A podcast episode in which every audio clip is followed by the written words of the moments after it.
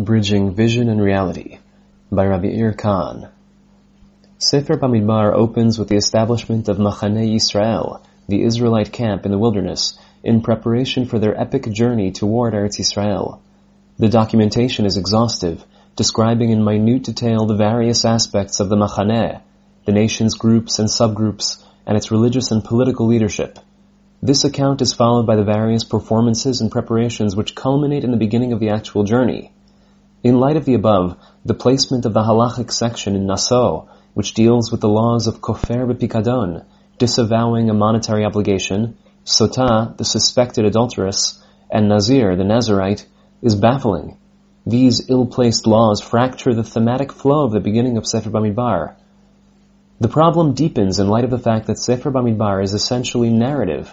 There are very few halachic sections. The Ramban, in his introduction to the Sefer, remarks, "There are no commandments for all generations in the Sefer, aside from a few regarding sacrifices which remain from Sefer Vayikra." The Ramban clearly characterizes Sefer Bamidbar in general as narrative. However, even were we to adopt his solution for the uncharacteristic halachic elements in Bamidbar, we would remain troubled by the specific location within the Sefer. This is especially puzzling regarding Parashat Naso, where these commandments are thrust so haphazardly into the midst of the preparations preceding the journey. The location of the other halachic sections found in Sefer Bamidbar seems obvious. Following the Korach affair, which included a challenge to the institutions of Kehunah, priesthood, and Liviyah, Levite service, the Torah introduces the laws of Trumah and Maaser, priestly gifts and tithes, apparently with the intention of firmly establishing those institutions. The devastating decree in the wake of the incident of the spies is followed by halachic material implicitly promising a brighter future when the children of Israel will eventually enter the promised land. Although the connections are less obvious in our parasha, we will nevertheless employ the same method. We will try to weave the halachic segments of Naso, Kofer B'Pikadon, Sotah, and Nazir into the narrative flow of Sefer Bamidbar, uncovering their common theme. We will begin with Kofer B'Pikadon. When approaching this section, we are faced with an additional difficulty. The laws of Kofer B'Pikadon already appear in Sefer Vayikra.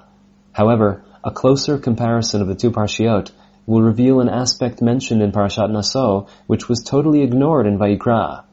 In Naso, there is mention of the specific case of Gezel HaGer, where no one inherits the deceased creditor, and therefore there is no one to claim the stolen debt. In this case, the stolen money is given to the Kohanim. The continuation of this section clearly indicates that the focus is the payment to the Kohen, and not the preceding denial of debt. In fact, this case, Kofer B'Pikadon, where there is no inheritor, is mentioned in our parasha only as a case in which we give money to a Kohen. However, considering Gezel HaGer as an example of matnot ke'una, priestly gifts, is very odd. Most matnot ke'una are given due to the item's special or consecrated status, for instance, Trumah, first fruits, firstborn animals, and portions of the sacrifices. In this unique case, we are discussing stolen property, which, due to lack of a claimant, is given to the Kohen. What is the basis for this singular halacha? In my opinion, this parasha expresses the role of the Kohen vis-a-vis his involvement in civil disputes. The Kohen, who personifies the Machaneh Shekhinah, the divine camp, should not limit his concerns to the narrow confines of the Mishkan. Although the Mishkan is his responsibility, his role extends beyond its borders. The Kohen, as the representative of an ideal state of sanctity and purity, must also be involved in and thereby influence the ordinary affairs of the common man. There is no dichotomy in Judaism between civil matters and religious concerns. Therefore, the Kohen, despite his involvement with religious issues, is nevertheless concerned with the mundane affairs of man. Not only must the religious representative involve himself in civil matters, but civil matters are not divorced from religious affairs either. Thus, the debt owed the ger is not perceived only in monetary categories, and does not dissolve if there is no claimant. With the death of the ger, the debt must be paid to the Kohen. In more general terms, the unique halacha of Gezel HaGer is an expression of the relationship and interaction between the Machaneh Shekhinah and Machaneh Yisrael.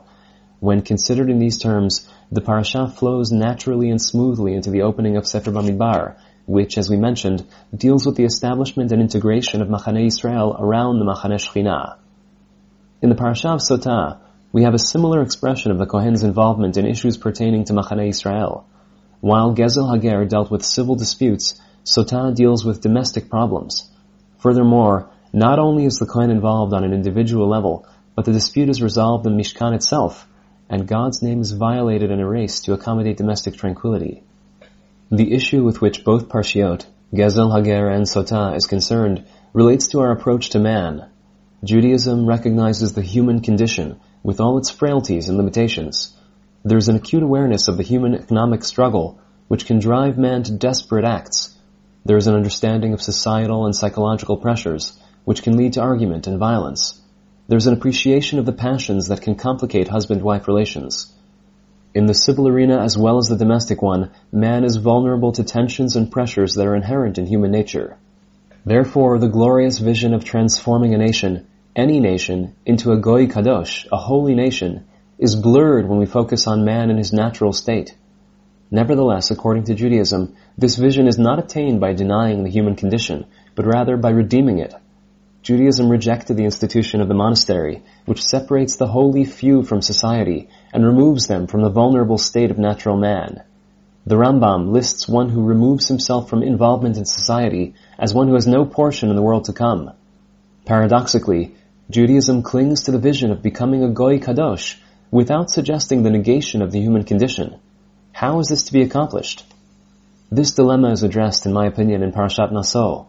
Machaneh Yisrael is being established in preparation for the journey from Sinai to Eretz Yisrael. Sinai refers to the ideal of a goi kadosh, while Eretz Yisrael represents the actual application and realization of this vision.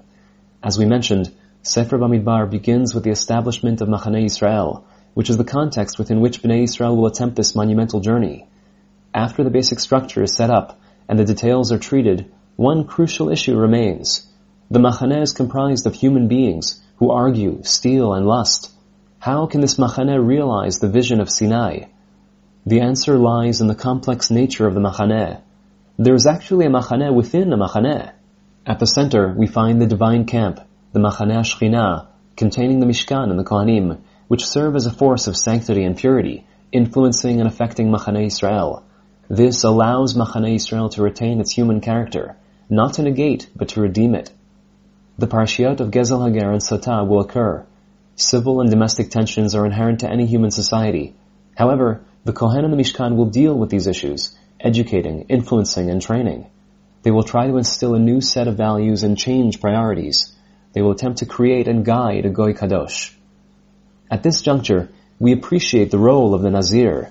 While the two previous Parshiot deal with Machaneh Yisrael as a whole, and the paradox inherent in the vision of a Goi Kadosh, the Parashat Nazir deals with an individual response to this tension. The Nazir is not satisfied with his role as a member of Machaneh Yisrael, vulnerable to the passions and pressures of natural man. He prefers the paradigm of the Kohen, who resides within Machaneh Shekhinah, removed from the tensions and strife of Machaneh Yisrael. Again, we witness a halachic parasha whose subject is the relationship of the machanot. The Torah sanctions the institution of Nazir, but only on an individual basis, and only for a limited period of time. To summarize, based on the characterization of Sefer Bamidbar as a narrative, we discuss the suitability of the halachic sections found in it. We show that it is possible to weave these segments into the narrative flow of the Sefer. Regarding the specific question of Parashat Naso, we noted that Sefer Bamidbar opens with the establishment of Machaneh Yisrael. We proposed that the halachic segments of Gezel HaGer, Sotah, and Nazir all deal with the interaction between Machaneh Yisrael and Machaneh Shekhinah. Thus, these halachot complement the narrative and together paint a complete picture of Machaneh Yisrael and the vision of a kingdom of Kohanim and a holy nation.